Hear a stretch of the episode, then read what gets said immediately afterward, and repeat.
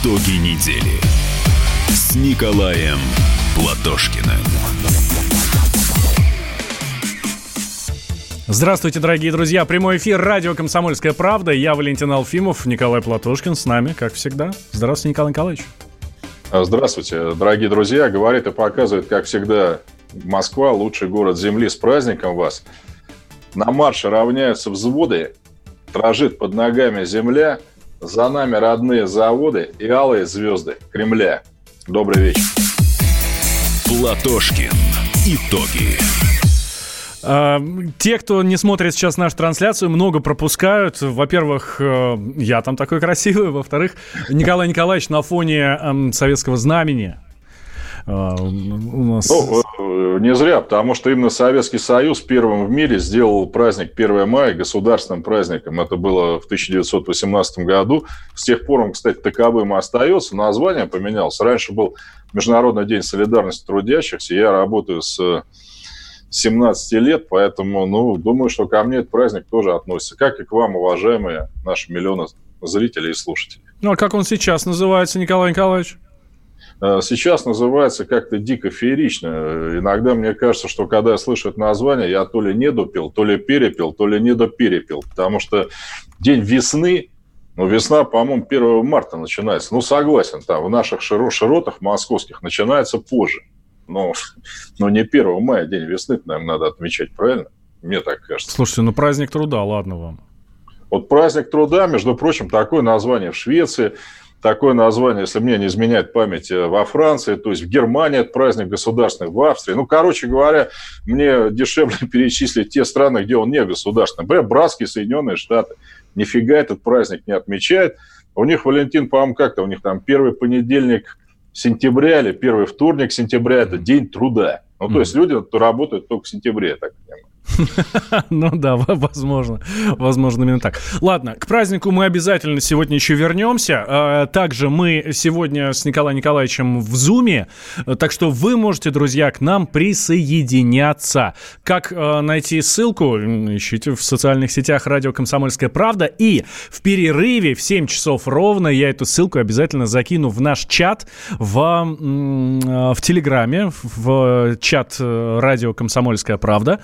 Ну, вот, так что там она будет, можно будет оттуда. То есть, чтобы туда попасть, что нужно сделать? Нужно подписаться на телеграм радио «Комсомольская правда», обязательно нажать кнопочку «Дискас», то есть перейти в э, чатик, ну и там уже вы эту ссылку найдете. Вот, значит, по ней можно а, будет заходить. Валентин, а Навальный, я так понимаю, опять не пришел, да? Ни к нам не пришел, ни к Захаровой не пришел. Валентин, может, вы его не пропускаете там, на бюро пропусков, где у вас нодовцы обычно там против меня агитируют. А может быть, это нодовцы не пропускают его? Или он видит нодовцев, которые приходят к вам и боится, и, не, и мимо них боится пройти? Да, как песня поется «Леха, Леха, нам без тебя так плохо». Но Леха, он сачок, он, э, в принципе, боится дебатов. Я его на дебатах ни разу не видел. Вы видели хоть раз с кем-нибудь? Честно говоря, нет. Я не ну. то чтобы сильно слежу за творчеством Алексея Навального. Ну, ну, если вы бы за ним внимательно следили, у вас бы просто времени больше не было. У него, наверное, трудовая книжка вот такой толщины, там, где он только не работал в свое время, там, по месяцу, по два, он сейчас даже сам не помнит уже точно. Ну, давайте тогда э, вот с этой темой и зайдем. Действительно, такой скандал Навального с Захаровой. Э, обвинил э, Алексей Навальный Марию Захарову. Мария Захарова совершенно справедливо возмутилась и вызвал его на дебаты, на что, собственно, Алексей Навальный просто съехал. При том, что Захарова говорит, что она очень долго общалась с его помощниками, с огромным количеством помощников, которых нет, мне кажется, не то, что у Захаровой, а даже у у Лаврова самого, да, а, но так, собственно, и не вышли. Они начали там выставлять какие-то условия и так далее, и так далее. Давайте сейчас услышим Марию Захарову, что она говорит по этому поводу, вот, и с вами тогда продолжим, Николай Николаевич больше всего меня возмутило, что они ограничили тему дебата. Они сказали, что дебатировать можно только по теме интервью, которое было дано, а по другим темам нельзя. Это вопиющее. Вообще, я такого в жизни никогда не видела. Когда человек сначала тебя оскорбляет, дезинформацию у себя в канале, в информационном ресурсе ставит, а потом еще приводят какое-то количество помощников, модераторов и ограничивают тему. Это просто трусость и низость. То, на что, видимо, он способен. Да, Николай Николаевич, э, расскажите нам, в чем там дело? Э, вы, Вы знаете, как дипломат, ну, меня... понимаете, я, э, да. я журналист, там, веду, радиоведущий и так далее. Я, с одной стороны, э, могу на все это дело смотреть. Вы как дипломат, вы больше понимаете во всей этой истории.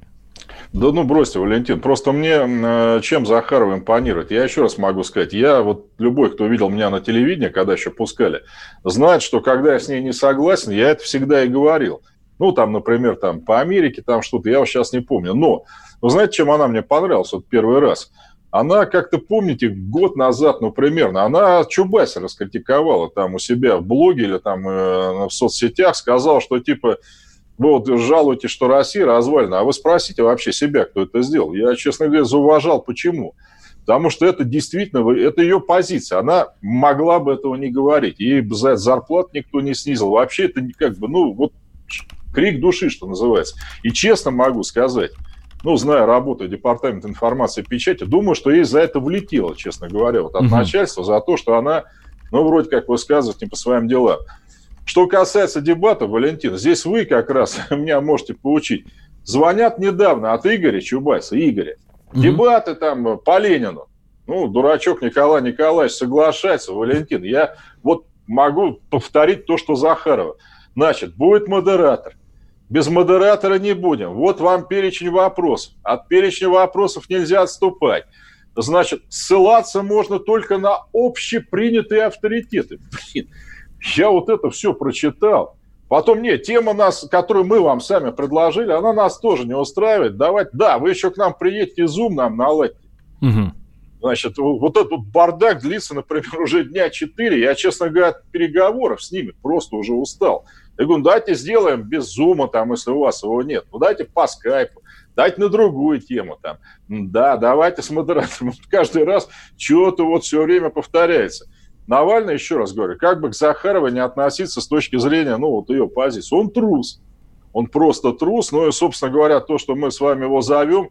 Кстати, мне вот тоже говорят, а что вы там с Алфимовым там на комсомольской правде, он вас не смотрит? Нет, я попросил людей позвонить его помощнику. Вот абсолютно тот же вариант. Один помощник другому. Угу. Тот старшему, тот младшему. Донесли до Навального? Донесли. Э, какая реакция? Не знаю. Алексей Анатольевич не высказывался. Такое впечатление, знаете, что лет 30-40 тому назад позвонили в Госплан какому-то там старшему референту, младшего помощника. И вот идет вот такой, знаете, пинг-понг. Еще дядя строит из себя какую-то новую молодежную политику. Да он архаик. Он просто боится встреч с людьми. Например, я ездил по стране, вы знаете, да, там другие есть. Вы его хоть раз видели вот в аудитории, да? Чтобы люди пришли, вот мы же никого не отбираем. Я видел, встречу. как его зеленкой обливают. Ну, да ради бога. Но я имею в виду, вы встречи эти видели, чтобы ему вопросы задавали вот с нуля, чтобы он на них там как-то отвечал. Нет, товарищ с компьютером общается в основном, да. И как только, видите, Захарова сказал, давайте по всем темам говорить. Нет, не надо. Бюрократ чистой воды и трус. Да, с чего все это дело началось? Э, Навальный опубликовал расследование про американскую недвижимость э, Елены Малышевой, известной телеведущей, известного доктора. Яркое такое, впечатляющее. Ну, действительно, там много всего интересного. Вот. Но, э, собственно, Мария Захарова в ответ на это, ну, когда она все это дело увидела, она написала у себя в социальных сетях, товарищ Навальный, у вас олигархи закончились, и вызвала, соответственно, Навального на разговор онлайн.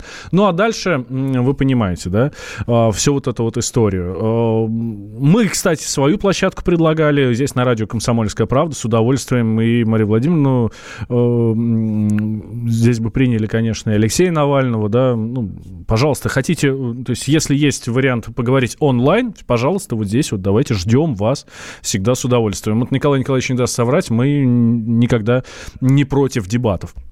Единственное, вот, ну... знаете, Валентин, у меня-то сложилось такое впечатление, что Навальный там э, вызвал ее по-другому несколько поводов. А опять, у меня к этой Малышевой вообще никаких симпатий нет. Я не понимаю, как ее программу вообще люди могут смотреть. Ну, это мое личное ну, мнение. Ну, Николай просто... ладно, ну согласитесь, это дело вкуса. Кому-то нравится Платошкин, ну, кому-то не нравится. Мне кажется, да? но э, он к ней, к ней прицепился, по-моему, по другому вопросу. Она, насколько я понял из всей этой мутатни, она дала интервью с Игорем вроде и там что-то речь шла о россиянах, которые вот безответственно в это время поехали за границу. Мы с вами, Валентин, кстати, это тоже обсуждали. Помните, да? Да. в такое время там ну, так и можно было. посидеть. А, Месяцок. од- одно зацепилось за другое, ну и, соответственно, вот оно во что все вылилось. Э, Вы Если... знаете, я вот пример приведу Да. еще раз. Я, я за свободу путешествий, бесспорно. А Меня резанула э, фраза э, Захаровой, когда я вчитался, что вот что-то народу стало много ездить, как-то вот тури... Ну, не будет этого больше. Нет. Люди должны ездить. Это хорошо, если они ездят и знакомятся с другими странами. Но, но сейчас время такое. Вот смотрите, пример. Вот Раменский район, поселок Тельмана, где мои родители живут. Умерла врач-терапевт нашей там э, больницы, ну, это больничный пункт. Э, Наталья Шилкина, она с 73-го года там работает. Я вот в 72-м в школу пошел. Знаете почему? Ее вызвали к больной на дом, а та вернулась, оказывается, из-за границы недавно. Женщина-то пожилая врач, заразилась, воспаление легких, все. Вот за это вообще, вот это нормально, нет? Я, я уже сто раз говорил, ездите, друзья, в нормальное время ездите. Вот сейчас вы поехали. Да. Николай Подумай. Николаевич, да, вынужден Приезжайте на прерваться. карантин. Вынужден прерваться. вы- Давайте, а, к- коронавирус, карантин и все остальное. Вот давайте после перерыва. Итоги Тем более есть о чем поговорить. с Николаем Платошкиным. Как дела, Россия? Ватсап-страна! Это то, что обсуждается и то, что волнует. Это ваши сообщения в прямом эфире, в том числе и голосовые. Каждый день с 11 до 15 часов с Михаилом Антоновым. Эфир открыт для всех. Включайтесь. Радио «Комсомольская правда». Радио про настоящее.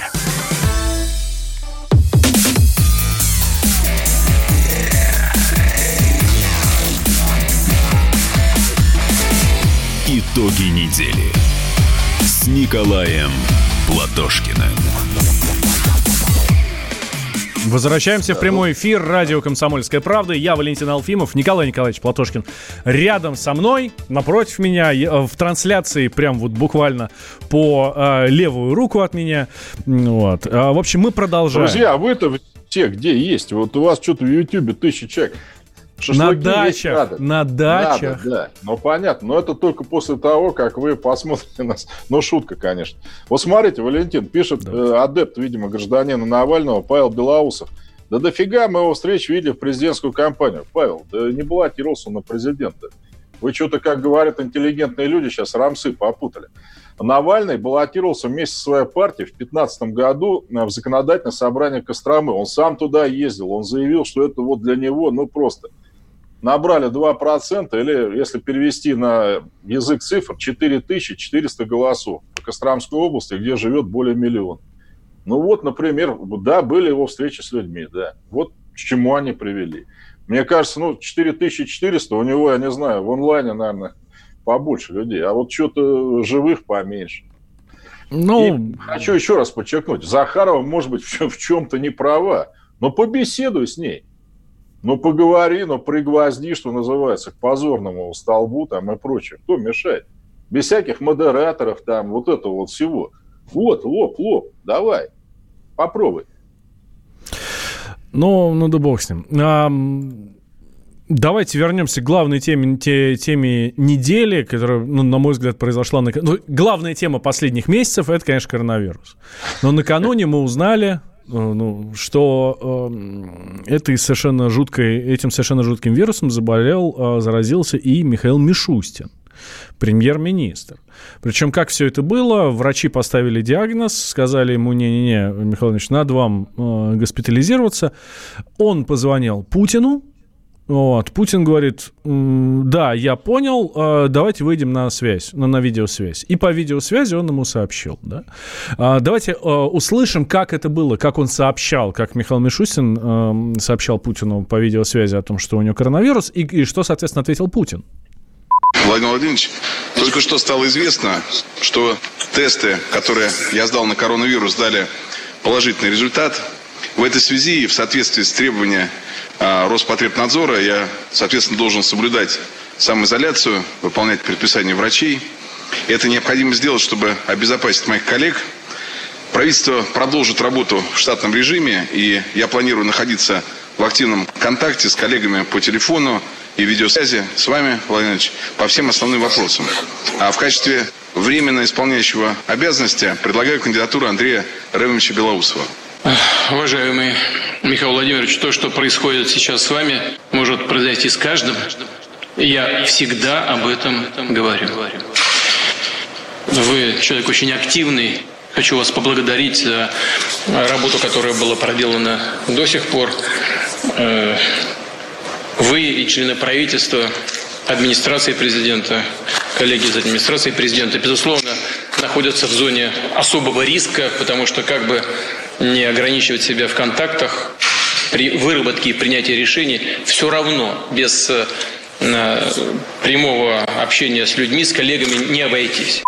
Ну, вот так, э, вот так это произошло. Кстати, ну, э, давайте признаемся, что впервые в истории там, России, Советского Союза мы узнаем о болезни там, премьер-министра, ну, в общем, лидера, да, одного из, э, одного из верхушки. Совершенно уникальный случай, Николай Николаевич. Ну, Валентин, тут опять вынужден не согласиться. Вот товарищ Сталин, он умер 5 марта, а бюллетени о том, что он заболел, и вообще каждый день вот, ну, о том, чем он болел, были где-то с конца февраля. Про Ленина, Ленин вообще болел долго. У него уже было два инсульта.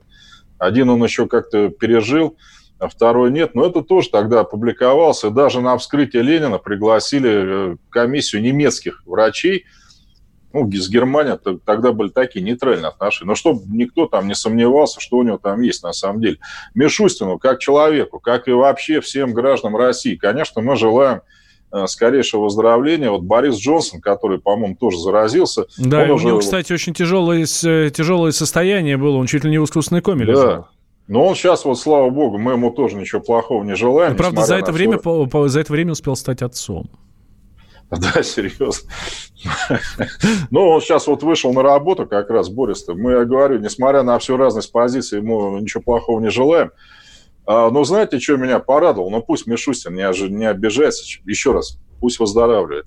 Что его обязанность исполняет Белоусов, я так могу сказать. Вот из всех персонажей нынешнего правительства, но он мне сильнее всего импонирует. Помните, когда ну, после очередных санкций там э, пытались либеральное крыло, налоги новые предложить. Он сказал, крупный бизнес тоже должен делиться, тоже должен нести часть расходов. Ну вот за эти слова я уважаю. Хотя понимаю, конечно, что Белоусов там один, что он может быть там ну, не определяет все, что надо определять. Но еще раз, Мишустин пусть выздоравливает угу. как можно быстрее. Мы ему только этого желаем. Вот Михаил Геннадьевич Делягин, а, известный экономист и ведущий радио «Комсомольская правда», тоже Андрея Ремовича Белоусова характеризовал как, ну, пожалуй, одного из лучших экономистов. Ничего экстраординарного ждать не надо, никаких революций ждать не надо. Нормально будет идти работа правительства, ну, по крайней мере, так же, как она и шла. Белоусов э, первый заместитель премьер-министра, причем он имеет колоссальный административный опыт, очень длительный. Он, так сказать, в шестом году стал замминистра экономического развития тогда Грефа.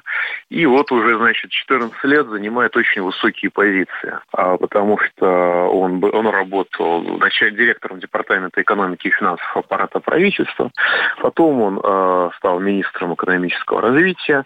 Потом он был помощником президента России по экономике. Вместо Набиулиной последние две должности занимал. Помимо того, что он очень успешный чиновник, он является лучшим российским макроэкономистом, по крайней мере, являлся до того, когда ушел на госслужбу. Ну, я думаю, что и сейчас остается. То есть он прекрасно понимает, что он делает и зачем. Он человек аппаратно грамотный, то есть он понимает, что исполняющий обязанности обязанности это не премьер. Поэтому он будет э, проводить ту политику, которую, как ему кажется, как он думает, проводил бы Мишустин. А Мишустин он тоже знает достаточно хорошо. Так что я не думаю, что нам стоит, так сказать, ждать каких-то чрезвычайных событий, что будут какие-то резкие действия. Это был Михаил Геннадьевич Делягин, известный экономист, доктор экономических наук и ведущий радио «Комсомольская правда». Но при этом сейчас, скажем так, не самое лучшее время, чтобы болеть. Понятно, эта ситуация совершенно никак не зависит от э, Михаила Мишустина, но э, время сейчас действительно напряженное, да, вот с, в, связи с, э, в связи с этим коронавирусом, в связи с экономической ситуацией в стране. Плюс, по-моему, к 7 мая э, правительство должно представить э, там огромное огромное количество там документов, докладов. Как выходить из этой ситуации?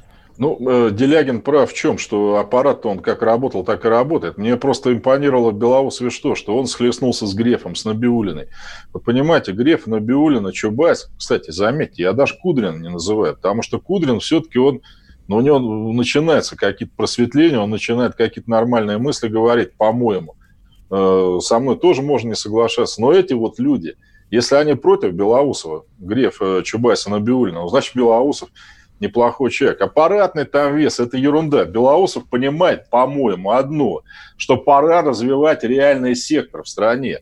И вот, вот это падение цен на нефть, ну, если уж оно никого ничему не научило, что нельзя нам зависеть от одного товара, ну, не банановая мы республика. Мы для этого, во-первых, слишком большие просто, чтобы сидеть вот на одном костыле. По-моему, он это понимает. Ну, от понимания до дела, конечно, у нас, как всегда, знаете, иногда дистанция очень высокая. Но я ему желаю только успехов. Ну, а Михаил Мишустин, ну, может ему, так сказать, вот у меня ручка есть. Если ему написать заявление нужно о добровольном уходе, я готов помочь. Еще раз желаю ему при этом всяческого выздоровления. Э, тем временем... Кстати, ну давай, может быть, Валентин тут пару да. каких-нибудь давайте, гадостей почитаем. Давайте, как раз у нас пару написано. минут есть под это дело. Да, да. вот какой-то орел пишет, эй, Геннадий Агарев, Платошкин желает здоровья Мишустина, а через него и Путину. Ну а почему я, собственно говоря, должен Путину смерти-то желать? Я не могу понять. Вот я атеист, да, но все православные у нас сейчас типа, а что это вот хорошо, да, что да, пусть вот ты там давай умирай там от болезни какой-то мое согласие, несогласие с каким-то человеком вовсе не означает, что я хочу, я не знаю, чтобы он ногу себе сломал там. Но неужели, друзья, мы с вами вот до этого тоже докатились прям совсем? Ну что, вот вы пойдете сейчас на улице, да, Мишустин, я не знаю, там, э, машину свою там будет заводить с ручника, ну что, не поможете подтолкнуть, что ли? Ну и он вам поможет. Ну что ж, мы совсем, что ли, оскотиниться должны вот на этом фоне все. Как на Украине, которые там камнями стали друг друга кидаться, кто заразный, кто здоровый, что ли. Не, не дождетесь. Нет, мы, до, мы до такого не опустимся ни в коем случае. Ну, все-таки что-то человеческое в нас есть сейчас с Николаем Николаевичем. Ну, я Бел... надеюсь. Белоусов 10 лет дает советы Путину. Результат всем известен. Считать Белоусова экономистом по рыночной экономике нельзя, так как у него нет диплома по западной рыночной экономике. Ой. А это значит, что он ничего в ней не понимает, что вот, и видно. Валентин, то, что у него диплома нет по западной экономике, это вот так вот замечательно. Потому что я-то на Западе жил и работал. Там, знаете, в 2008 году General Motors обанкротился, потому что плюнули на производство, решили финансовыми инструментами поработать чуть-чуть. Все, померли. Теперь инженеров стали искать. Вот что нам не хватает. Я не против западного образования, но там одни финансы просто, они больше ничему не учат. А нам эти люди уже не нужны. Все, проехали. Так, сделаем сейчас небольшой перерыв. Э, продолжим, наверное, немножко про коронавирус. Чуть-чуть, чуть-чуть, Николай Николаевич, я вам обещаю. У нас тут продлили нерабочие дни. Еще три дня нерабочих у нас э, досталось. Вот. Из-за этого, как многие считают, украли майские праздники. Итоги недели с Николаем Платошкиным. Георгий Бофт. Политолог, журналист – магистр Колумбийского университета, обладатель премии «Золотое перо России» и ведущий радио «Комсомольская правда». Авторскую программу Георгия Георгиевича «Бофт знает». Слушайте каждый четверг в 17.00 по московскому времени. А что такое деньги по сравнению с большой геополитикой? Мы денег тут не считаем.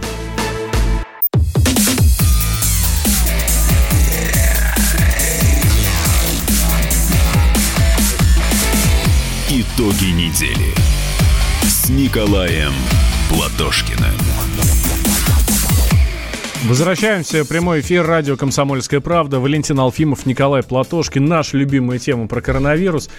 Майские праздники растянулись еще на три дня. Но это я условно, да, мы понимаем, что это не праздничные дни.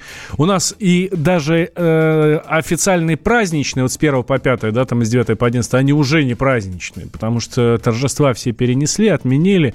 Никаких ничего. Но добавилось еще три нерабочих дня. Президент России Владимир Владимир Путин продлил э, нерабочую неделю на еще на три дня, 6, 7, 8 мая. Соответственно, мы вот до 12 мая мы никуда не выходим. Так и сидим, соответственно. Но э, мне, кстати, очень понравилось, как президент отметил, что в каждом регионе э, власти должны решать по-своему, что делать.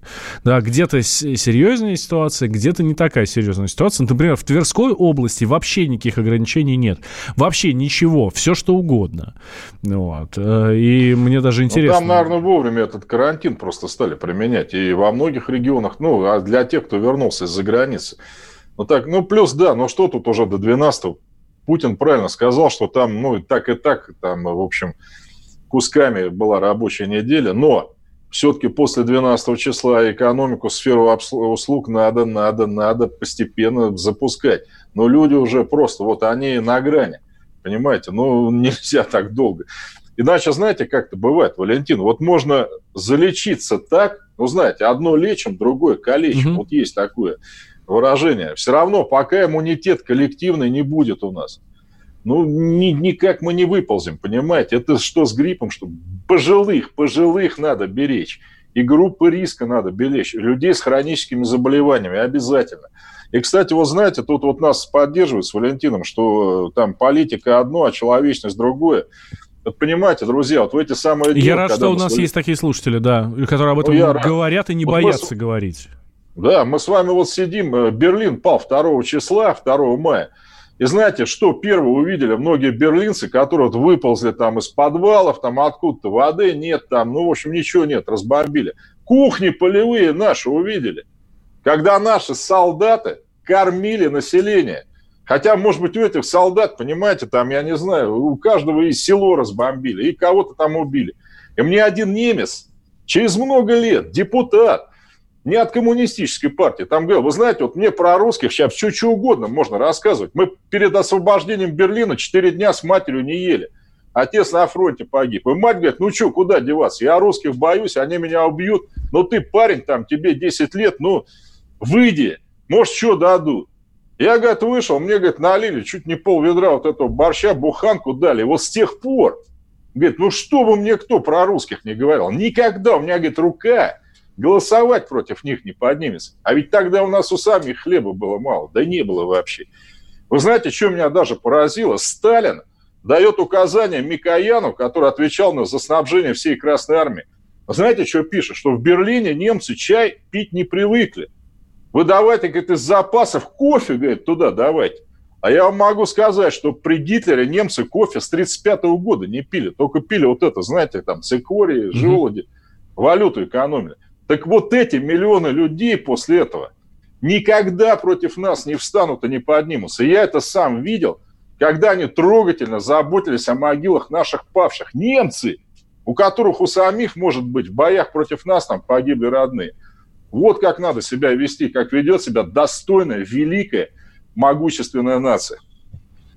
Возвращаемся к коронавирусу. Ну, кстати, о достойной великой э, могущественной нации мы обязательно еще поговорим в следующем часе. Я давайте сразу тогда анонсирую нашим слушателям, что следующий час мы начнем с майских праздников, конечно же, с 1 мая, с праздника труда, а с 19.30 вы сможете к нам подключиться в Zoom, э, выйти с нами на связь э, по видеосвязи.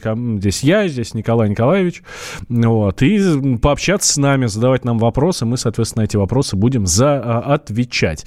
Как найти а, э, ссылку на, э, на нашу конференцию? Во-первых, у Николая Николаевича в сетях, э, в социальных сетях, а во-вторых, в 19 часов я э, скину эту ссылку в чат радио «Комсомольская правда» в Телеграме. Для этого нужно зайти в Телеграм, подписаться на канал радио «Комсомольская правда» и, соответственно, там нажать кнопку «Обсудить». И вас перебросит в чат, там вы эту ссылку сможете найти. А, так,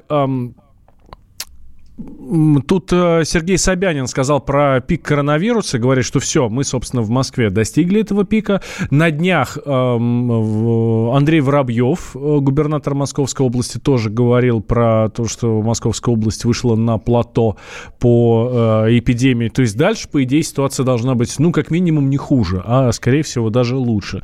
И Собянин вообще говорит, что если после майских праздников будет позитивная динамика в борьбе с коронавирусом, то будет рассмотрен вопрос о снятии ограничительных мер. Как раз то, о чем мы с вами говорили вот там несколько минут назад, Николай Николаевич. Ну да, я считаю, так и должно быть, потому что, ну, пик, плато, еще раз говорю, вот видите, Мадонна, что говорит, она уже переболела.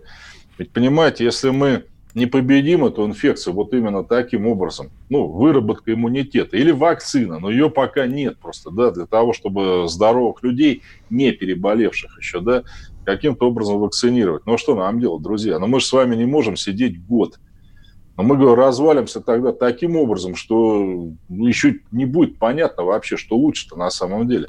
Поэтому нет, постепенно, конечно, надо из этих э, выходить. И плюс, вот понимаете, Валентин, еще дебаты были на той неделе, угу. другие. Соловьев там из э, второй канал, Собчак, говорят, а что людям деньги раздавать, они их там проедят. Вот понимаете, все страны большой двадцатки, американцы, немцы, они, значит, людям деньги раздают, но они в отличие от Собчак и Соловьевой, дураки все, да?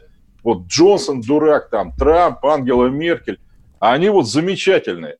Когда Собчак самой там на хвост наступили, что по крабовому бизнесу ее там уголовное дело на одного товарища завели. Нет, тут маму подключили, весь Совет Федерации, все, плюньте на этот коронавирус, работайте на меня, мне крабов надо продавать, вот позарез. Понимаете? Нет, а всем остальным деньги не нужны. Ну, зачем они? Ну, кстати, Чему? деньги не нужны. Вы очень хорошую фразу сказали. Об этом, кстати, и сказал и Вячеслав Володин. Это спикер э, Государственной Думы. Давайте услышим. 27 миллионов граждан Соединенных Штатов Америки не имеют Вообще медицинской работ... страховки. А Вообще ее не имеют.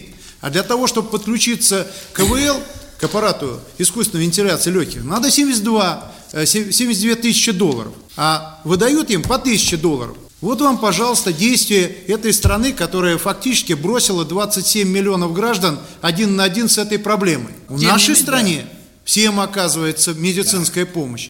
Ну, объяснил Володин, почему не надо деньги раздавать. Аргумент, Знаете, аргумент, вот аргумент. Товарищу, И, между прочим, товарищу... здесь коммунисты виноваты, которые э, сделали бесплатную а, медицину. А, я хотел бы товарищу Володину ответить и заодно зрителям загадку задать. Друзья, вот вы сидите по домам, да, а есть смелые люди. Есть смелые люди, которые в это страшное время не боятся жить в Испании. Это бывший депутат Государственной Думы от Ставропольского края Мурга, которого сейчас по требованию Российской Федерации за воровство банальное в крупных объемах задержала Испанская гражданская гвардия. У меня к господину Володину и ко всем вам загадка.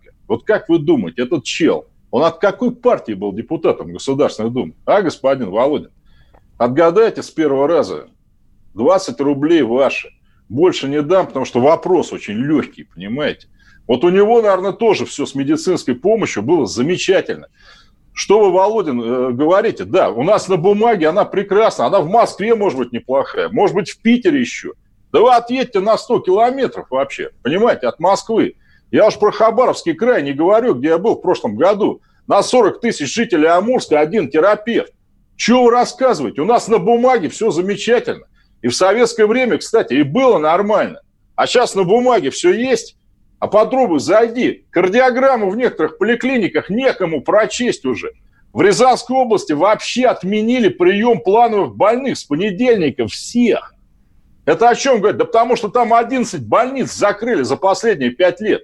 Опять вопрос. Губернатор Любимов Рязанской области, моей вот родной, он от какой партии? А, господин Володин, тоже сказать? Или сами догадаетесь? Оптимизация. Они знаете задачу, какую поставили? Что пациент в Рязанской области находился в больнице в три раза меньше, чем раньше. Это цель здравоохранения, что ли, в конце концов. Вот для этого рвемся. И, кстати, насчет Навального – у Собянина оптимизацией занимался некто вице-мэр Печатников. Был такой персонаж. Он знаете, что сказал? У меня, говорит, программа Навального полностью осуществляется. Потому что программа Навального, когда он шел в мэра Москвы, сокращение финансирования московских больниц и поликлиник на треть. И разрабатывал эту программу Маша Гайдар прислужница бандеровцев, которая сначала дербанила здравоохранение Кировской области с Белых. Белых сейчас варежки шьет там где-то в Рязанской области. В библиотеке а потом, работают. Ну, уже перевели, говорят, Валентин. Но опять, mm-hmm. я ему не желаю, конечно, там не лесоповал, ничего, бог с ним. Он уже человек, в общем, не молодой. Но я к этому говорю. Этот Навальный у нас сейчас оппозиционер, который предлагал на треть сократить финансирование московского здравоохранения. Это Собянина не оправдывает. Это Единую Россию тоже не оправдывает. Я просто хочу сказать, что Печатников так и говорил. Мы программу Навального полностью выполняем. Какая же между ними разница, в конце концов? У нас здравоохранение должно быть доступно всем. И жителям села, и жителям Рязанской области, и жителям Нижегородской области, ну и так далее и тому подобное. Вот, господин Володин, вы сами-то где лечитесь? По месту жительства бывшего в Саратове или где? Или в ЦКБ? Ну, я думаю, что в ЦКБ там, конечно, получше, бесспорно, не сомневаюсь. Сейчас сделаем небольшой перерыв. Через две минуты мы вернемся. Никуда не переключайтесь. Валентин Алфимов и Николай Платошкин в студии. Итоги недели с Николаем Платошкиным. А у вас нет такого ощущения, что на нас идет цунами? Рушится рубль, рушится экономика. Сегодня последние новости, просто страшно смотреть. Я не исключаю самые дикие варианты. Ну, например... Наша гениальная, в кавычках, Госдума наплевала на указания президента. Проснулись от того, что вломились в дверь, забрали оружие. Начали проклинать заново мужчин. Там уголовных дел море, газеты все трещали. Но он же в Госдуме. Что вы удивляетесь? Вылилось это всеобщий хайп. Человек против бюрократии. Программа Владимира Варсовина. Гражданская оборона. На радио «Комсомольская правда». Каждый вторник в 5 вечера по Москве.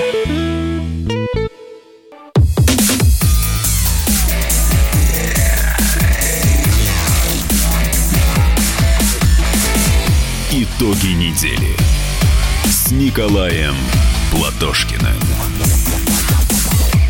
Возвращаемся в прямой эфир. Радио «Комсомольская правда». Я Валентин Алфимов, э, Николай Платошкин о, рядом э, со мной. Анна Попова, глава Роспотребнадзора, сказала, что мы тоже там, ну, в общем, она сказала про плато и рассказала, э, как, будут, как будет проходить послабление ограничительных мер э, в России. По сути, последние недели мы были ну, практически уже на плато по числу новых случаев. Вот выброс, который произошел вчера, он действительно экстраординарный, но такое бывает и по опыту других стран. На, соответственно, плато бывает колебания чуть выше, чуть ниже. А, это про плато, ну а, собственно, про про снятие ограничительных мер. Говорят, с небольших прогулок все начнется, ну а дальше, дальше, постепенно, потихонечку и так далее. То есть, ну смотрите, Николай Николаевич, я на что э, хочу обратить внимание, что все больше власти и Собянин, и, да, вот он сказал, что, ну, вот сейчас посмотрим на праздники, а потом будем вести разговор о снятии ограничительных мер.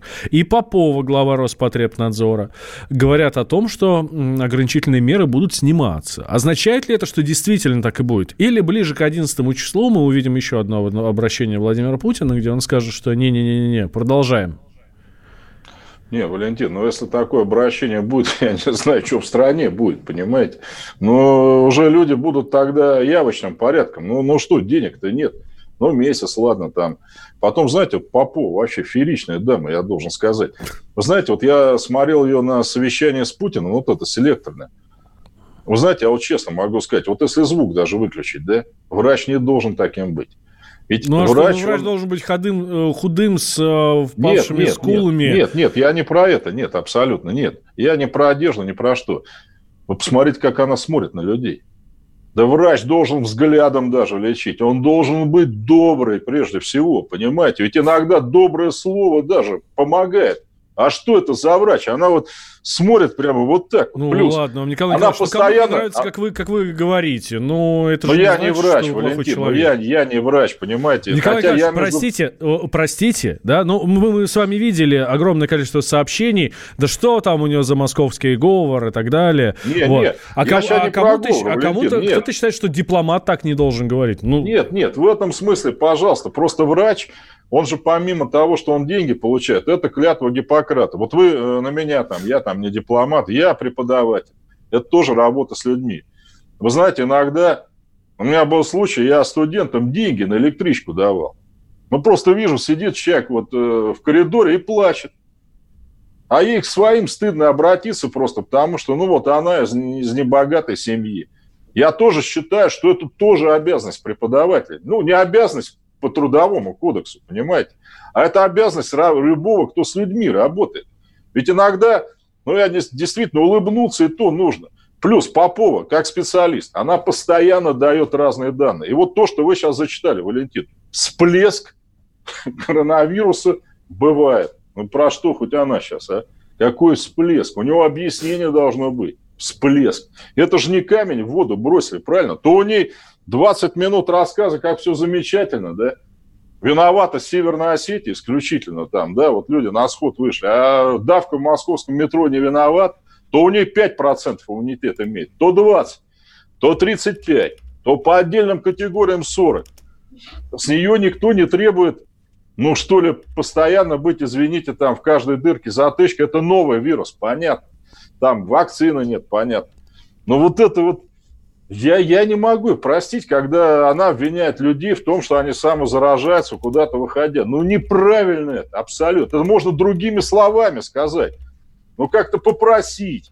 Вот Путин тональность, по крайней мере, нормальную нашел. Там, с ним можно там опять не соглашаться по сути. Но помните, он что в конце-то говорит, ребят, ну муторно все, ну понимаю.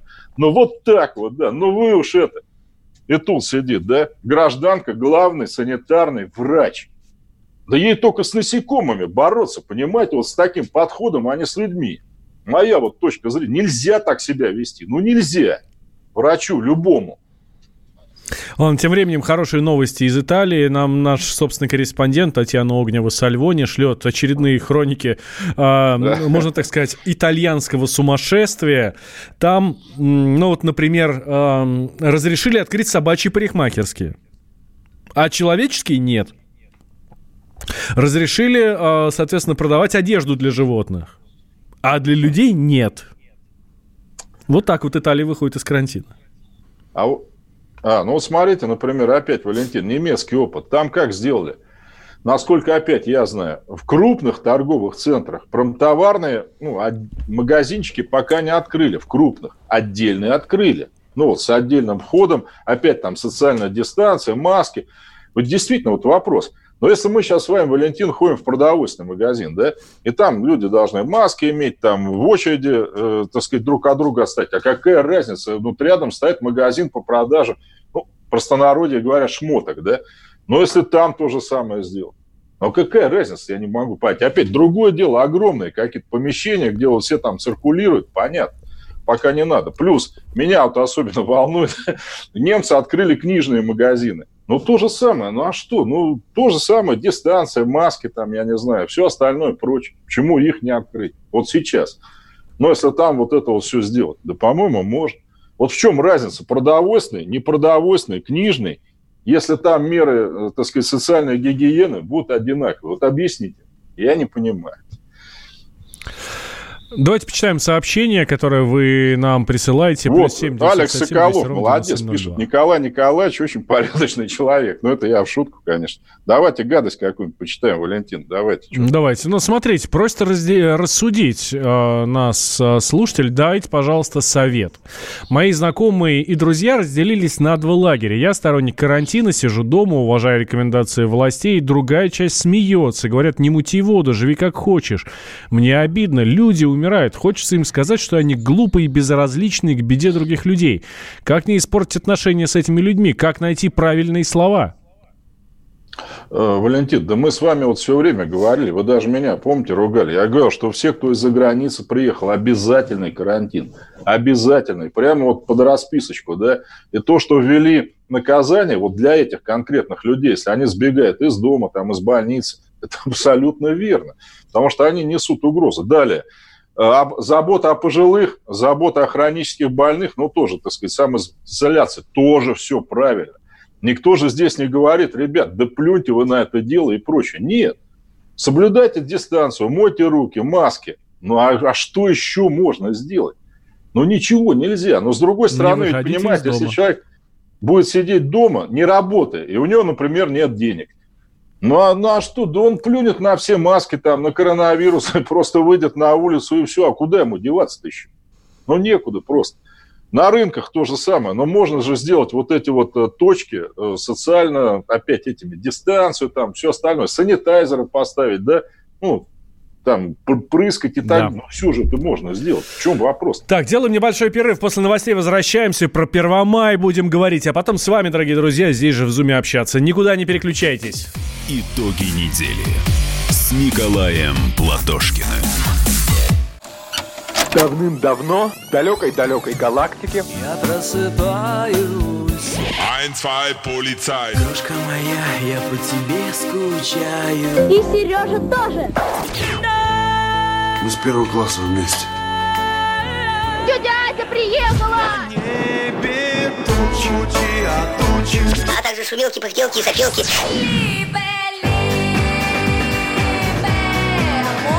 Это не ностальгия, у нас просто память хорошая. Мы услышали одну фразу или песню, почувствовали вкус, который мы называем вкусом детства, уловили запах и тут же мысленно перенеслись на несколько лет назад. По выходным я, Михаил Антонов, на радио «Комсомольская правда» вспоминаю вместе с вами, как это было в программе «Дежавю» в 11 часов вечера по Москве каждую субботу и каждое воскресенье. Hasta la vista, baby.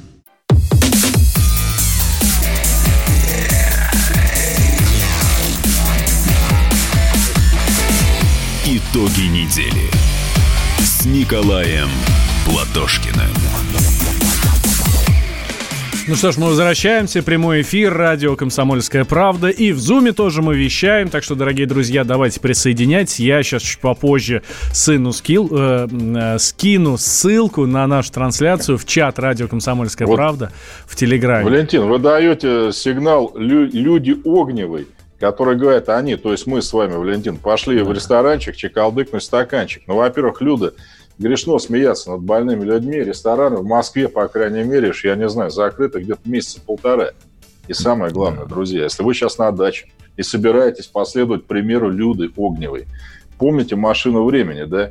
И мы должны понять, что нам стремиться надо к тому, чтобы твердо знать, когда остановиться. А если понял, так наполняй стакан. Ну ладно, дальше по схеме. И последнее, Роб Авто пишет. Да не бойтесь вы Навального, Валентин. Я Вообще даже не знаю, боимся. комментировать. Мы-то его как раз не боимся. Это он всех остальных боится. Пожалуйста, пусть приходит. Да ну, ну просто уже надоел, честно говоря, его звать, там чести много. Ладно, что у нас там дальше? С праздником вас, Николай Николаевич. Ну, взаимно, да, спасибо.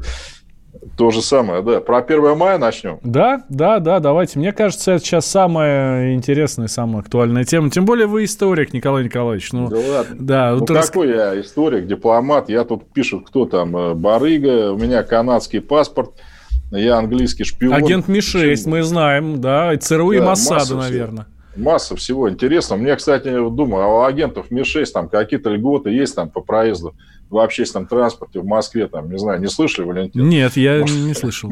Есть только на шестом автобусе, понимаете, раз Ми-6. Ну, может быть, да. Вот смотрите, май, э, майские праздники, вообще они очень древние. Говорят, их отмечали в Древнем Риме, где была богиня Майя. Ну, древние римляне, они всех своих богов, богов и богинь взяли у греков. Они их просто переименовали, там, Зевса в Юпитера и так далее. Вот эта Майя была богиней плодородия. Ну, понятно, май месяц, там все начинает расти, расцветать, распускаться. Кстати, очень хорошие были наши славянские имена это, этих всех месяцев, включая май. Но мы взяли латинское, вы видите, да? Вот, скажем, у наших братьев травень. Кстати, в русском тоже такой был. Ну, травень, понятно, да, там трава, все хорошо. У чехов, ну, я чешский, я уже говорил, знаю, кветен – это э, буквально расцветающий месяц. То есть все расцветает, вот черемуха цветет. Поэтому, да, обычно в этот э, первый, первые дни мая, римский месяц май, отмечали, вот, да, что-то такое веселое, что все приходит, все расцветает. Хотя есть другая точка зрения, что май – это от майорос, это от стариков, наоборот, да, что якобы в мае месяц это был у римлян месяц почитания стариков, а июнь, э, ну, если с латыни брать, это месяц молодых, что это якобы вот как раз наоборот, там, почитание молодых, то есть масса всего интересного. Ну, а то, что мы с вами отмечаем, друзья, это 1 мая 1886, когда, как я говорил, в Чикаго была демонстрация рабочих на Сенной площади, которые хотели одного, 8-часового рабочего дня. Они пахали 12 часов, получая 3 бакса э, в день. Они возмущались, полиция их расстреляла, они полицию бомбами забросали, там погибло несколько человек, и после этого рабочие всего мира, вот 1 мая, решили отмечать как День солидарности э, с теми, кто работает. Ну, у нас, я еще раз говорю, у нас этот праздник 1918 года государственный, хотя при временном правительстве его тоже отмечали 1 мая 17 но отмечали так, чисто вот, ну, просто как народное. Его государством сделать тогда не захотели или не успели, я уж не знаю. В большинстве европейских стран, в большинстве латиноамериканских стран, в большинстве африканских, азиатских это государственный праздник. В большинстве стран СНГ тоже государственный праздник. И, честно говоря, почему э, его надо отменять или там переименовать, я не понимаю. Что плохого в труде, ну и в том, что люди вот друг друга там плечо подставляют, они локтем друг друга бьют. Тоже не совсем понимаю. И даже вот, смотрите, за мной, да, ведь у нас сейчас на домах в Москве висят тоже красные флаги. Красный флаг – это флаг Москвы. Видел ну, сегодня, да, видел. Да, флаг Московской области, кстати, тоже красный. У них герб только поменьше чуть-чуть. Почему? Потому что красный цвет, в том числе, это цвет московских князей когда-то был. Вот Дмитрия Донского – Харугио были у нас красные тогда. И поэтому, кстати, между прочим, Красная площадь тоже, да? Ну, у славян красный, красивый. Красная девица, там, Красная площадь. Дальше.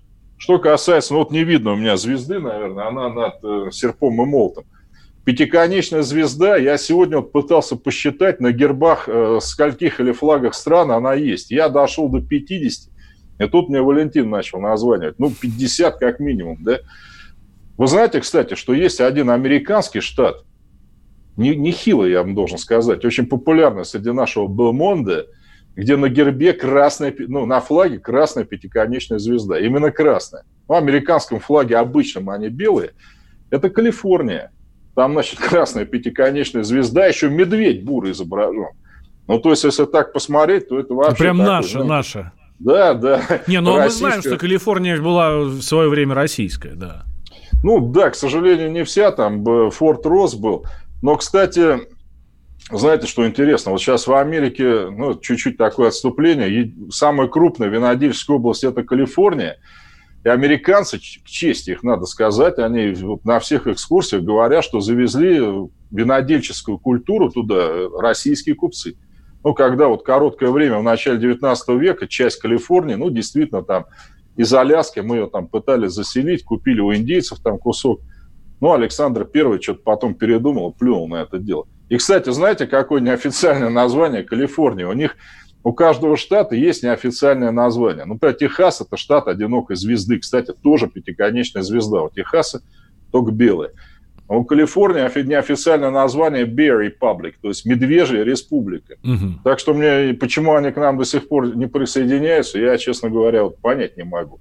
И, наконец, если взять отца-основателя Соединенных Штатов Америки, Вашингтона, ну, в честь которого столица и так далее, у него в фамильном гербе красная пятиконечная звезда, вот именно красная.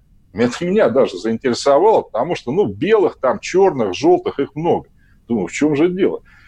А оказывается, в 13-14 веках в Англии, ну, откуда большинство колонистов в Америку приехало, красные пятиконечные звезды были на гербах, на щитах лучших рыцарей страны. Вот у немцев тогда почему-то у рыцарей были шестиконечные в моде. Ну и, кстати, на э, так сказать, звездочках погонов в гитлеровском вермахте тоже они были почему-то шестиконечные, не знаю, что-то любили они. Или восьми. А вот у англичан были пятиконечные красные звезды у рыцарей. Их поэтому в крестовых походах часто вот узнавали. Да? Тогда же не было там документов или чего-то остального прочего. Так что эти наши флаги и гербы – это не только наше советское достояние, это достояние общечеловеческое. Вы знаете, да, что Леонардо да Винчи называл пятиконечную звезду вот золотым сечением, да, вот она человека как бы символизирует, голова, руки и расставленные ноги. Так что очень-очень древний символ. Говорят, ему около пяти тысяч лет. Это вот то, что, по крайней мере, нашли вот эти наскальные изображения. Слушайте, так что мы с вами в лучшей компании. Сейчас, Николай Николаевич, эти звезды и этот праздник, э, День труда, праздник труда, да, День солидарности трудящихся, также можно еще, да, как раньше он назывался, они сейчас что под собой несут? Но никто же не а вкладывает вы... в смысл пятиконечной звезды тот, то, то, о чем говорите вы. Нет, я должен сказать, что вкладывают. Вот вы сейчас, ну, сейчас коронавирус, ладно, сейчас как бы не... Я помню, попал 1 мая в Стокгольм. ну, уже вот в этой, в 2000 так там все закрыто. Там, э, вы знаете, я такое впечатление, что я попал, вот, ну, я не знаю, там, 75-й год, Советский Союз. По, по всему городу идут демонстрации с красными флагами, там, вот, с гирляндами. Ну, как у нас это было. Все закрыто, все. Профсоюзы жестко контролируют, что в этот день вот мы отмечаем, мы там не работаем. Германия, кстати, ну, ФРГ. То же самое абсолютно. Вот такие, знаете, социал-демократические страны, вот этот вот скандинавский социализм, там это все именно, да, почитание труда до сих пор. Хотя, знаете, в Германии там есть такая вот странная Веймарской республике вот э, так и не успели социал-демократы сделать 1 мая государственным праздником. Гитлер сделал 1 мая 1933 года государственный праздник Германии. Правда, он его, естественно, назвал не Днем международной солидарности, а Днем германского труда. Правда, на следующий день товарищ Гитлер, ну, конечно, какой нам товарищ, он разгромил все немецкие профсоюзы еще до кучи. Ну, то есть он вообще паразитировал на всем этом, понимаете? Вот брал форму, да, ну, социалистического движения и пытался воткнуть в нее там какое-то вот свое гнилое содержание. Еще раз подчеркну, вот из крупных стран 1 мая, насколько я знаю, ну, вот зрители, может, поправят нас, в Америке не празднуется вообще. Это вот у них сентябрь месяц. День труда. И в Японии. В Японии почему-то вообще там в ноябре. А в остальных странах, по-моему, ну, либо официально, либо неофициально, но все отмечают, мне так кажется.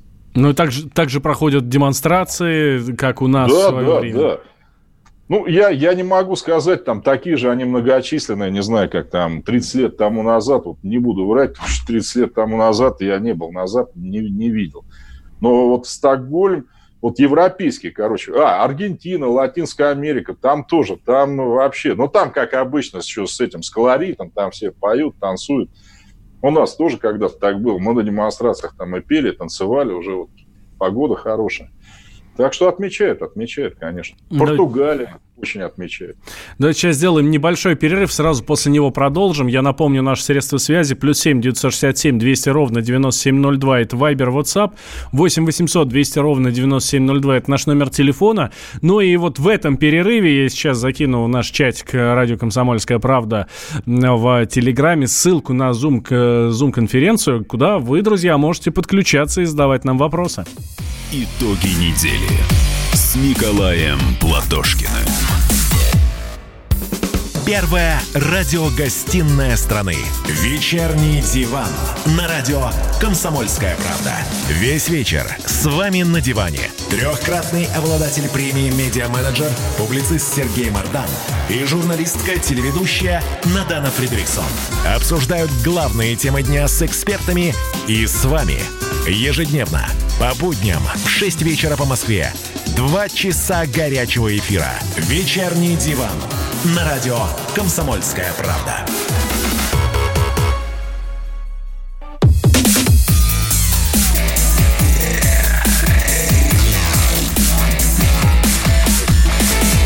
Итоги недели с Николаем Платошкиным. Да-да-да, возвращаемся мы в прямой эфир радио «Комсомольская правда». Я Валентин Алфимов, Николай Платошкин рядом со мной. Но мы соблюдаем э, социальное расстояние, о чем я не, э, не примену, ну, о чем я с удовольствием говорю каждый, э, каждый наш эфир, потому что э, мы, собственно... Э, мы подчиняемся, подчиняемся властям. Да, нас просят, мы соблюдаем. Да, Николай Николаевич? Да, вот Сергей Щукин, кстати, нам пишет, Валентин, да, в Германии да. сегодня государственный праздник, все отдыхают. Ну, я, честно говоря, не сомневался. Но вот У нас уже месяц половина народа отдыхает. И, кстати, вот Стас Соловьев, ну, не тот Соловьев, не Рудольфович, Стас. Ломбардский, пишет нам. Да, у нас в поселке председатель Совета депутатов, а это второй человек в поселке после главы, устроил своего сына муниципальное автономное учреждение. Скажите, законно ли это? Ну, придем к власти, мы этого не допустим. Называется непотизм ну или блат, если говорить по-простому, это безобразие. И плюс вот, Валентин, меня, знаете, опять резанул у вас вот в новостях, товарищ про кредиты рассказывает, mm-hmm. что народ тупой у нас безответственно берет, но у людей денег просто нет, понимаете? Ну, вот смотрите, у нас сейчас люди вклады забирают валютные, не потому, что им, знаете, гульнуть захотелось, просто накопление проедает. Ну, а что им еще делать? Ну, лапа, что ли, сосать.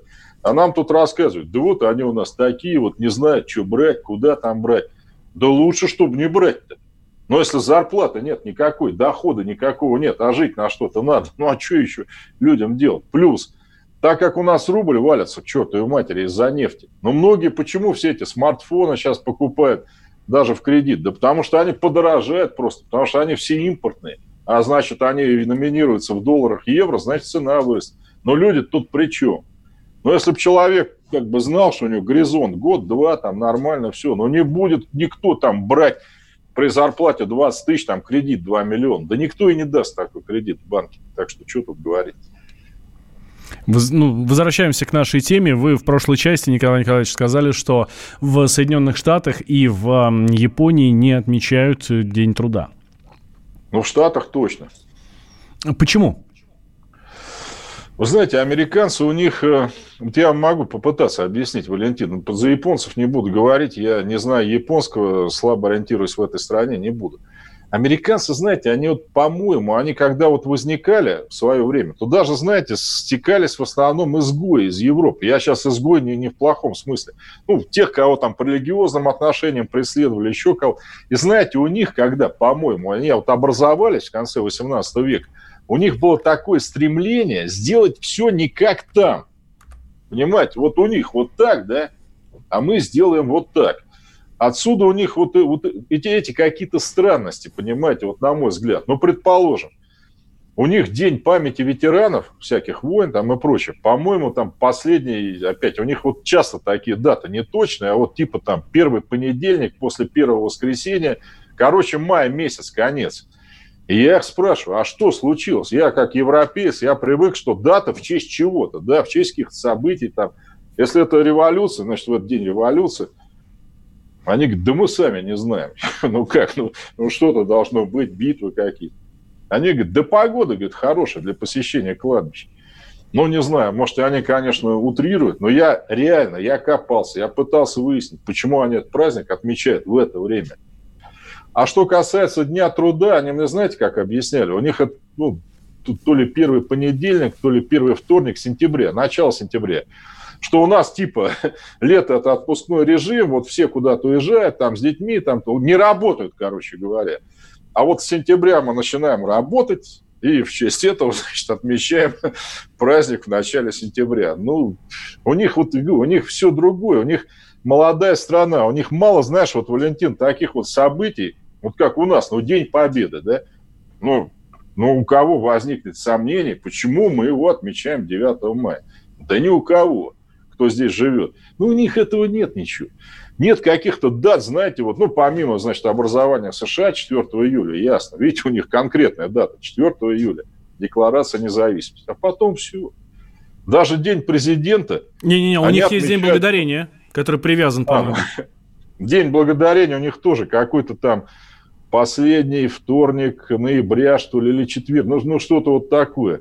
Но это тоже как бы не, фиксированная дата. Ну, если я вам сейчас расскажу, да вы это без меня знаете, в честь чего они это отвечают. Ну, в Европе, я не знаю, там, наверное, люди, они так немножко улыбнутся, рассмеются. У французов взятие Бастилии. А американцев, индейцы пришли к поселенцам, дали им индюка, э, что, тыкву еще, да, и вот они отмечают, они индейцев поблагодарили. Причем так, что через сто лет от индейцев там мокрого места не осталось вообще. Всех поблагодарили. Вот каждого нашли и поблагодарили. Но индюка отпускают, пирог с тыквой едят. Ну, а, еще Хэллоуин, точно. Хотя это праздник ирландский на самом деле, он к Америке не имеет отношения. Ну, и вы, ну, а в Америке ирландцев э, мы знаем много, сколько, много, да? да. Вот, как у нас украинцев. Ну, они поэтому там и День Святого Патрика за всех. Хотя Святой Патрик, он был миссионером именно в Ирландии в VI веке. Он там, собственно говоря, его и убили язычники. Ну, у американцев, казалось бы, Святой Патрик, ну, к вам-то, американцам, какое имеет отношение? Ну, никакое. Ну, надо что-то отмечать. Я говорю, вот у них это как-то, это не как у нас, знаете, как вот, ну, 9 мая, ну там ветераны, мы, там цветы, что-то вот так, ну, как, да не, у них они какие-то такие вот праздники-то, ну, спокойные, что ли. В плохом смысле этого слова. Я бы так... Не трогают они, вот мне кажется, за самые Николай Николаевич, может быть, души. потому что это не наши с вами праздники, поэтому они нас с вами не трогают. Ну, здесь не, тоже. Не, да, смотрите, я, я, я, всегда, я всегда пытаюсь все-таки вжиться в судьбу народа, где я живу. Ну, просто я вижу, как они это отмечают, понимаете? Вот у нас 9 мая все-таки многие там плачут, что-то вспоминают, там кто у кого. А у них это больше вот какой-то такой, знаете, вот День Победы – это больше театрализованное представление. Там вот шарики, значит, девушки в коротких юбках маршируют. Ну, ну что-то вот такое вот. Потому что у них войны не было, Валентин, вот на, на своей территории. Да и у них, собственно говоря, людей-то погибло. Мало, это хорошо, что мало, естественно. Но у них 400 тысяч погибло за всю войну, причем в большинстве на японском фронте, вот там на Тихом океане, а в Европе, ну, может, 1200. Для них это там ну, что-то где-то далеко, в общем. А своего особо ничего нет, ну, по-моему. Вот в Европе по-другому. Вот у французов 14 июля, это 14 июля. Это все. Это вся страна вот празднует там, что-то такое вот рассказывают друг другу. У немцев тоже беда. Но беда другая. У них, видите, все даты, они такие, в общем. Ну, день, день Победы для них не самый как, ну, большой да, праздник, да. наверное, да? Праздновать нечего, грубо говоря, особо, понимаете? Потому что все победы германского оружия, они были в основном в захватческих войнах, которых немцы теперь стыдятся. В истории у них так написано. Ну, вроде бы тоже вот, вот что им, беднягам, отмечать так, если вдуматься ну, какие-то, может, дни рождения вот великих композиторов, там, философов, но это, согласитесь, все-таки не общее, да, такой вот государственный праздник. Ну, такая вот у них вот. Хорошо, наши да. праздники, ну, тот же Первомай, лично у меня, да и у многих, э, ассоциируется исключительно с Советским Союзом. Сейчас, э, ну, труд, э, он, конечно, безусловно, есть. Сейчас, я думаю, что да, многие даже трудятся намного больше, но там профсоюзов нет, поддержки никакой нет, каждый сам за себя. А, такая же история и с октябрем, 7 ноября, соответственно, да, но этого праздника уже, в принципе, нет, хотя многие отмечают.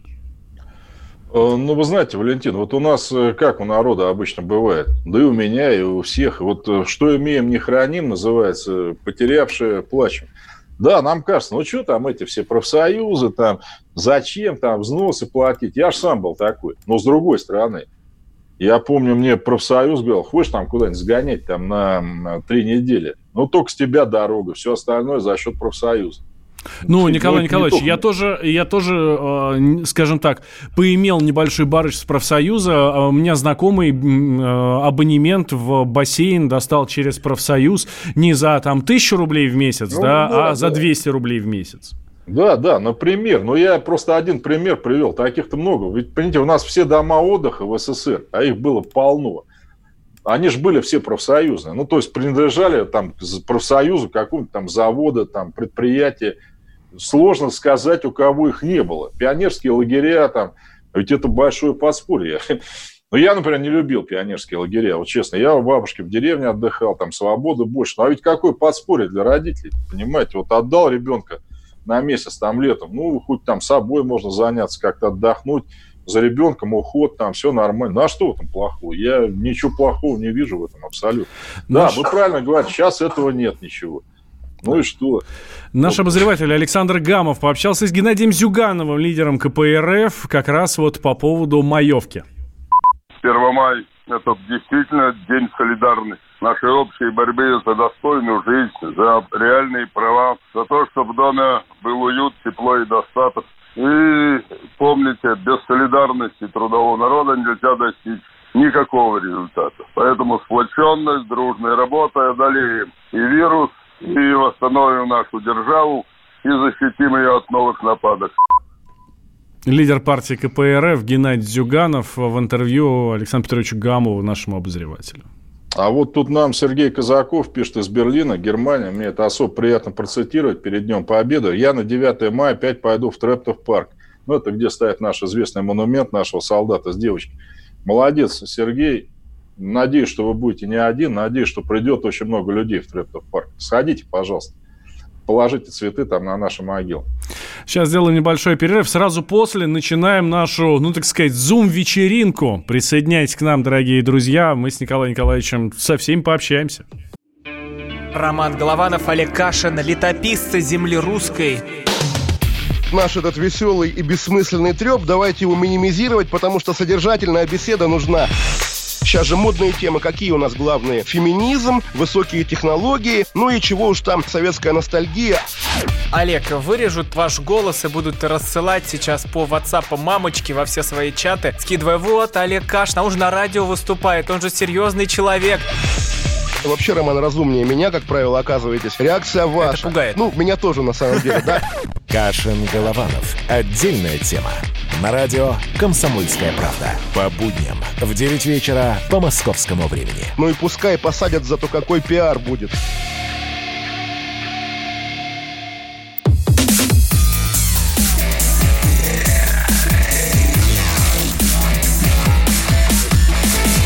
Итоги недели с Николаем Платошкиным. Итак, возвращаемся. Прямой эфир радио «Комсомольская правда». Я Валентин Алфимов, Николай Платошкин рядом со мной. Открываем нашу Zoom-вечеринку. Давайте, друзья, в социальных сетях у Николая Николаевича, э, соответственно, ссылка на, на наш эфир. А еще в чатике, в Телеграме радио «Комсомольская правда». Что нужно, чтобы его получить? Э, ну, чтобы увидеть эту... Э, чтобы найти эту ссылку. Подписывайтесь на наш канал в Телеграме соответственно, радио «Комсомольская правда». Переходите там в чат, нажимаете кнопку «Дискас», то есть «Обсудить», и там будет мое сообщение, которое я отправил в 19 часов 14 минут со ссылкой на, соответственно, наш чат. Еще, плюс 7 967 200 ровно 9702, это наши Viber и WhatsApp, куда вы можете писать сообщения, даже несмотря на то, что мы здесь, у нас тут 21 век, 22 уже практически, можно общаться с нами, даже буквально потрогать можно, ну, через Zoom. Вот, все равно Viber, WhatsApp работают, туда ваши сообщения можете писать. Или телефон 8 800 200 ровно 9702. 8 800 200 ровно 9702. Соответственно, здесь э, это тоже прямой эфир, прям сюда к нам. Общайтесь сначала с нашим звукорежиссером, ну и потом, соответственно, уже с нами. Спрашивают у вас, Николай Николаевич, здрасте, скажите, почему у вас такая позиция к нашим гражданам России, которые сейчас находятся за рубежом и не могут вернуться в Россию? Просто многие люди живут за рубежом рубежом длительное время, специально тем самым зимуют в более благоприятных условиях. О, ну, Валентин, Ох, зря вы даже... спросили, уважаемый слушатель. Все, открыли портал ВАД. Не, мне даже стыдно это читать, потому что мы, помните, Валентин, с вами как раз, по прошлый, что ли, раз или когда, я говорил, что надо вывозить людей, бесспорно. И в том числе там э, с Мальдивских островов. На меня все набросились. Ой, на Мальдивских островах одни гады. Пусть они там сидят, они там все богаты. Нет, вывозить надо. Но их надо помещать в карантин. Всех. На 14 дней. Это все страны делают. Это не Платошкин предлагает. Это везде. Вот, например, чехи сейчас сняли ограничения на поездки своих граждан за границу. Но, да, ты можешь уехать, но когда ты вернешься в Чехию, ты сядешь на две недели в обязательный карантин. Вот это мы предлагали. А что нам надо за своих граждан бороться, вывозить? Я это всегда говорил. Причем вне зависимости. Мальдивы, там, не знаю, Намибия, Аргентина. Это наши граждане, у них наш паспорт. Паспорт – документ, гарантирующий защиту нашего государства. Любому человеку. Блондину, брюнету, плохому, тому, который жене изменяет или не изменяет. Мы должны их защищать. Вот, кстати, Леха Сергеев пишет, Платошкин просто смешон через «е». Леха, а вы двоечник, вам надо в школу. К сожалению, они вот сейчас закрыты пока временно. Но я вас возьму на первый курс, ну, на подфак, может быть. Так и быть, поучим. И вот, кстати, Раиса Филькина, Валентин, буквально коротко. В деревне Мордовии, чтобы зайти в лес, надо взять пропуск, попадешься штраф. Ну вот это вот что за маразм? Ну что, ну в лесу нет социальной дистанции? Я когда грибы собираю, я сам люблю. Я что, к другим грибникам, что ли, приклеиваюсь? Да наоборот. Если я их вижу, я стараюсь подальше отойти, чтобы они мои грибы не собрали. Тем более Мордовия. Ну что там, я не знаю, там стройные шеренги, что ли, по лесам-то ходят. Ну вот что до этого маразма доходить? Тем более Мордовия получает маленькую зарплату, где-то 15-17 тысяч рублей. Но там для многих грибы, вот они их солят, там в банках на дороге продают. Ну вот этот маразм-то надо отменять. Ну зачем он нужен? Ну а так что, пропуск получил, да пошел. В чем проблема? Да ну, вот смотрите, там люди живут в деревне, Валентин. Там, э, я вот по Хабаровску вам могу сказать, там в некоторых местах интернета нету. И мобильной связи. Вот реально, из Хабаровска отъешь километров 60 Позвонить нельзя. Потом она снова появляется. Потом снова куда-то пропадает. Ну, тем более пожилые люди, Валентин. Но они же не так активно ориентируются в этих всех приложениях, аппликациях и прочее, ну, как вы или я. Ну, здесь ну, нельзя так. Хорошее сообщение от нашего слушателя. Здравствуйте, уважаемый ведущий Николай Николаевич. Я очень уважаю вас, но в отношении Навального не согласен. Какой он трус, если открыто называет вора вором, невзирая на высокие должности в правительстве. А вы смогли бы так? Уверен, что нет. А насчет дебатов, они, видимо, ему не интересны, хотя с Чубайсом очень, очень долго дискутировал. Так что обвинять Навального в трусости нет смысла. Пишет нам с уважением Юрий Бондарев из города Ессентуки. И у нас звонок есть тоже как раз ну, я а, буквально по... кратко. Товарищ Ессентуков Давайте. со слухом, наверное, что-то. Вот если он говорит, что я там э, не говорю о коррупции или о чем-то. Но надо косточки из-под компота просто из ушей вытащить mm-hmm. и послушать. В продолжении темы Навального Александр к нам дозвонился из Петербурга. Да? А, Александр, здравствуйте. А, здравствуйте. Здравствуйте. Николай Николаевич, э, еще раз здравствуйте, с праздником вас. Здравствуйте, взаимно, спасибо.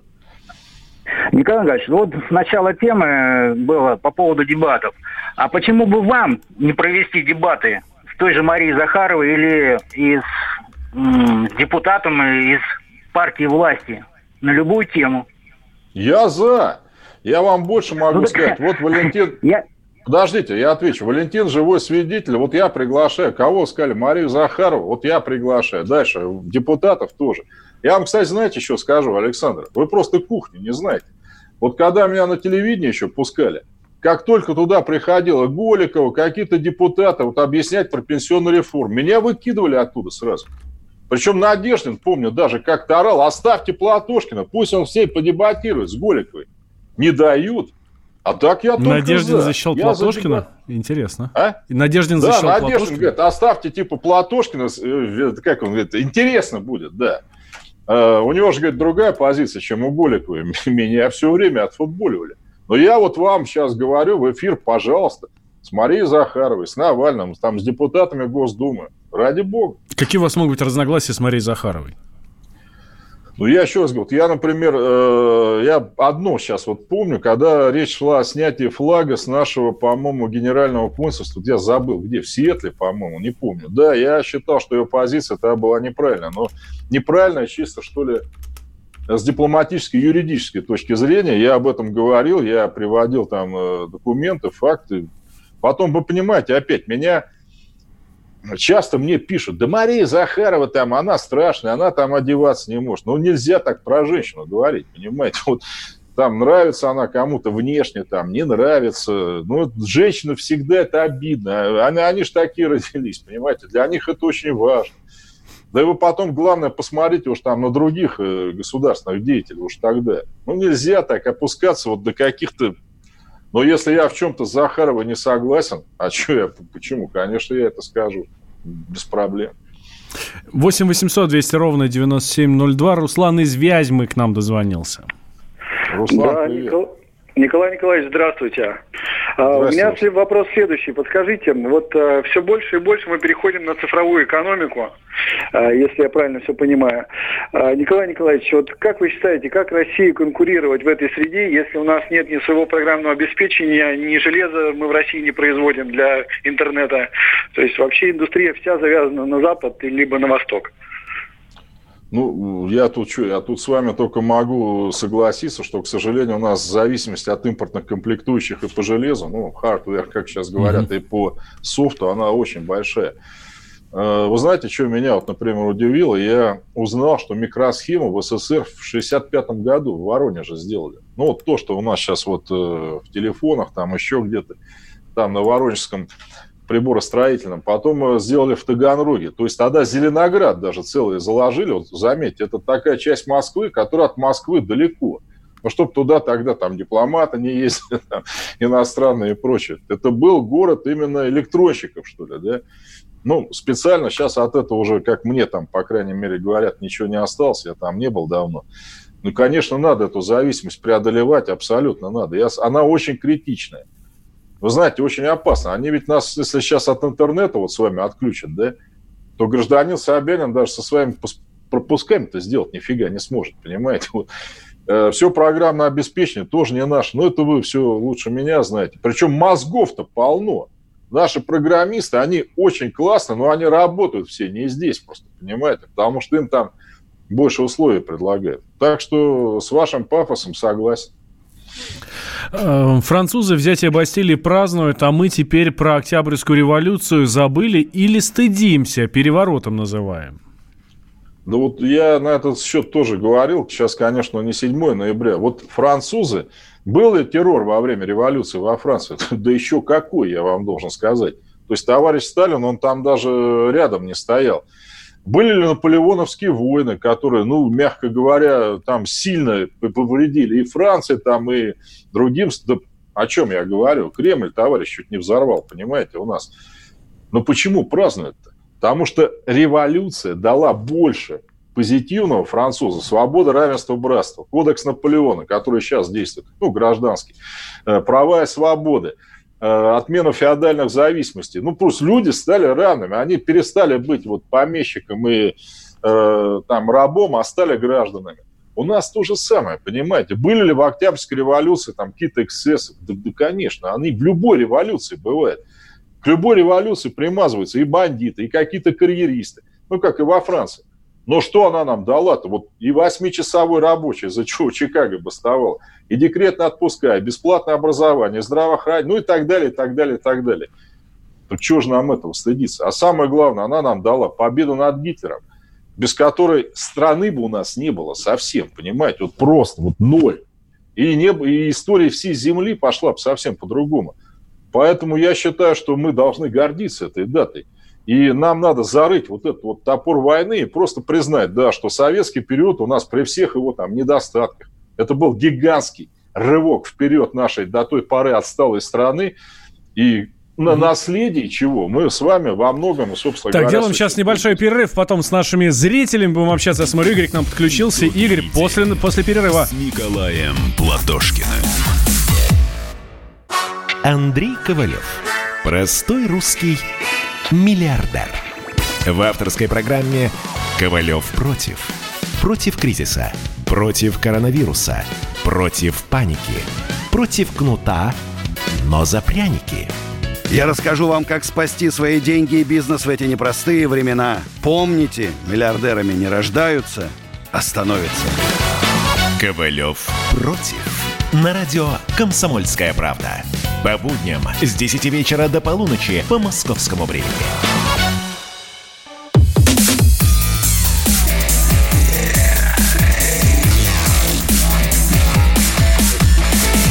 Итоги недели с Николаем Платошкиным. Возвращаемся. Прямой эфир. Радио «Комсомольская правда». Я Валентин Алфимов. Николай Николаевич Платошкин рядом со мной, как всегда, здесь по пятницам в это время.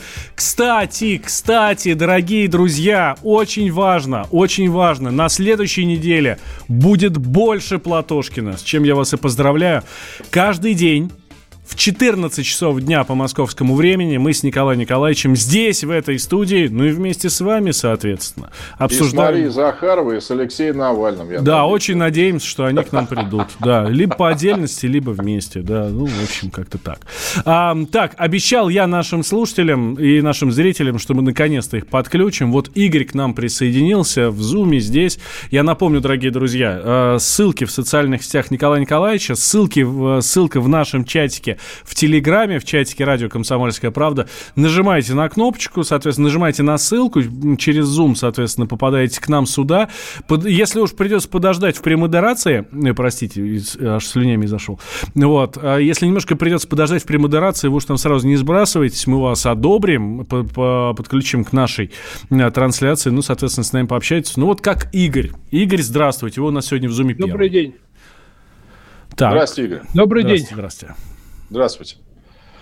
Николай Николаевич, с праздником вас. И Привет. Валентина тоже, да, спасибо, да. И вас тоже, да. Угу. Николай Николаевич, у меня вопрос как раз по поводу Марии Захаровой.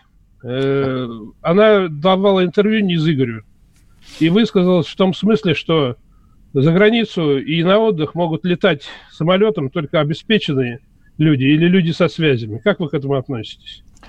Ну, я честно говорю, я прослушал это интервью. Может, правда, не до конца, не знаю. Первые там минут 20, что ли. Я такого не слышал, но если она действительно так сказала, вот то, что вы говорите, что mm-hmm. за границу могут летать только люди богатые со связями, ну а как я к этому могу относиться? Конечно, негативно. За границу должны летать все. Э, просто, понимаете, беда в чем? Вот я их слушаю, Захар. Причем бесплатно, Николай Николаевич. Да не бесплатно, нет. Вот я как раз про это, Валентин. Они они, понимаете, вот они из одного круга, они из круга людей, которые летают за границу там раз по 5, по 6 там в год. И это я не против. Но 70% они вообще не летают. И не потому, что, я не знаю, им там неохота что-то посмотреть. У них денег тупо нет. У нас же у большей части населения загранпаспортов даже нет. И, не, и мне, знаете, как вот обидно, когда я вижу где-то в музеях иностранных или на пляжах немецких пенсионеров, японских, тех, которых мы сделали когда-то, точнее, не мы, а наши э, старики, которые вот, да, на своей пенсии, ну куда они там, в какую... Раньше была ведь отдушина определенная, я бы сказал, Египет, ну потому что он был из всех э, загранпоездок, по-моему, самый такой вот дешевый. Ну кого с 15 -го года нет уже. Причем, ну, на мой взгляд, можно было открыть, конечно, тут э, перестраховывались люди. А куда им еще деваться? А тут сидят два человека, они, знаете, вот рассуждают, условно говоря, пять раз ездить, шесть, может быть, народу стало слишком много, э, которые ездят. Нет, это не их дело, это дело самих людей. У нас свобода въезда-выезда, просто ее надо подкрепить материально, я считаю, для ну, большей части нашего населения. Хотелось бы, чтобы доходы были выше просто и все. Ну, я вот вижу, что это желание э, создания кастовой системы в нашей стране. Просто-напросто. Да я согласен, понимаете, это вот э, их, вот этот кружок общий, вот мне поэтому говорят, вот вы там ругаете Навального, так они все такие, ментально, понимаете, вот тот же самый Навальный, там у него дети за границей, насколько учатся, дочь, что ли, я сейчас, по-моему, где-то в Калифорнии, но тоже не дешево, я, я не против, чтобы она там училась, ни в коем случае, Учиться в иностранных университетах не вижу здесь ничего, опыт там поднаберутся и прочее. Но почему только они-то? Почему у нас вот действительно такое чудовищное расслоение? Просто мне кажется, позиция Навального, она лицемерна, потому что он сам из этой тусни, понимаете? Из этой же. Вот вы слышали что-нибудь про Навального, вот если Захарова взять, да? Вы слышали что-нибудь от Навального про памятник Конева в Праге, который негодяи снесли к 75-летию Победы? Ну, Захаров высказался. Ладно, она, может быть, Нет, там ну... от имени МИДа высказалась, не знаю. Но, а этот что не высказывается? Или понятно, наплевать? что они бьются за место у кормушки, это понятно. Ну, и вы знаете, вот что меня в Навальном э, не нравится, вообще вот в этой всей псевдооппозиционной тусне, вот вы заметьте, они говорят с западными, ну не то, что там по-английски, по-английски это хорошо говорить, я сам четыре языка знаю, они вот их фразами говорят, и они ничего не говорят, чтобы Западу не нравилось. Ну, спросите Навального, Крым чей? Ну, вот спросите его. Собчак вам скажет украинский. Она тоже типа в оппозиции у нас, да? Там еще кто-то. Ну, а чем они отличаются-то все друг от друга? Главное, чтобы на Запад пускали, чтобы дети там могли учиться. Чтобы в случае чего жить там можно было. И в этом смысле я вообще разницы не вижу. Там между тем же Навальным, там, Набиулиной, там еще. Какая разница? У Набиулина, его мужа, от первого брака. Двое детей норвежское гражданство получили.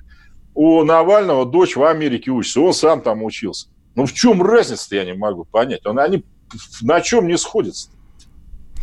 Да, Игорь, спасибо большое вам. А, дорогие друзья, подключайтесь. У нас есть еще не так, не так много времени, но оно есть. Э, ссылки в социальных сетях Николая Николаевича Платошкина. И у нас в чатике «Радио Комсомольская правда» в, в Телеграме. Есть у нас сейчас звонки 8 800 200 ровно 9702. Владимир Москва, здравствуйте. А, Николай Николаевич. Здрасте. Здрасте. А, добрый вечер. Дальний Восток ждет вас, Николай Николаевич. Самое. Спасибо вам огромное. Вот э, Таня Емельянова из моей родной Рязани тоже пишет, что когда приедете, да вот как снимут этот э, так называемый карантин, э, приеду обязательно. Спасибо вам, что не забывайте. Нет, Спасибо. Николай Николаевич, Николай Николаевич, как вы смотрите, вот слышите меня, да? Да. Да, да, да. Как вы смотрите? Да, вот, да. Как в Конституцию хотят забить защиту прав животных. А как бы, а почему бы не забить защиту прав детей, которых по телевидению помогите, помогите, чтобы государство безвозмездно платило деньги больным детям. Вот почему это не поднимается вопрос? Забейте вопрос Зюганову, а? Зюганову. Да я, вы думаете, я... Спасибо вам большое за вопрос. Вы думаете, я Зюганова каждый день, что ли, вижу? Я его последний раз видел 21 февраля, если быть точным. И сегодня слышал у нас в эфире, да. Да, что касается вот этого вашего вопроса, и то, и то надо защищать. Надо защищать и права детей, бесспорно.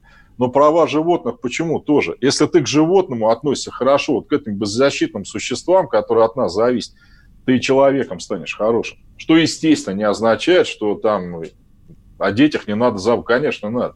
И в Конституции это надо записать. И главное, на практике это делать. 8 800 200 ровно 9702, наш номер телефона. А, не успеем уже, не успеем мы а, принять звонки.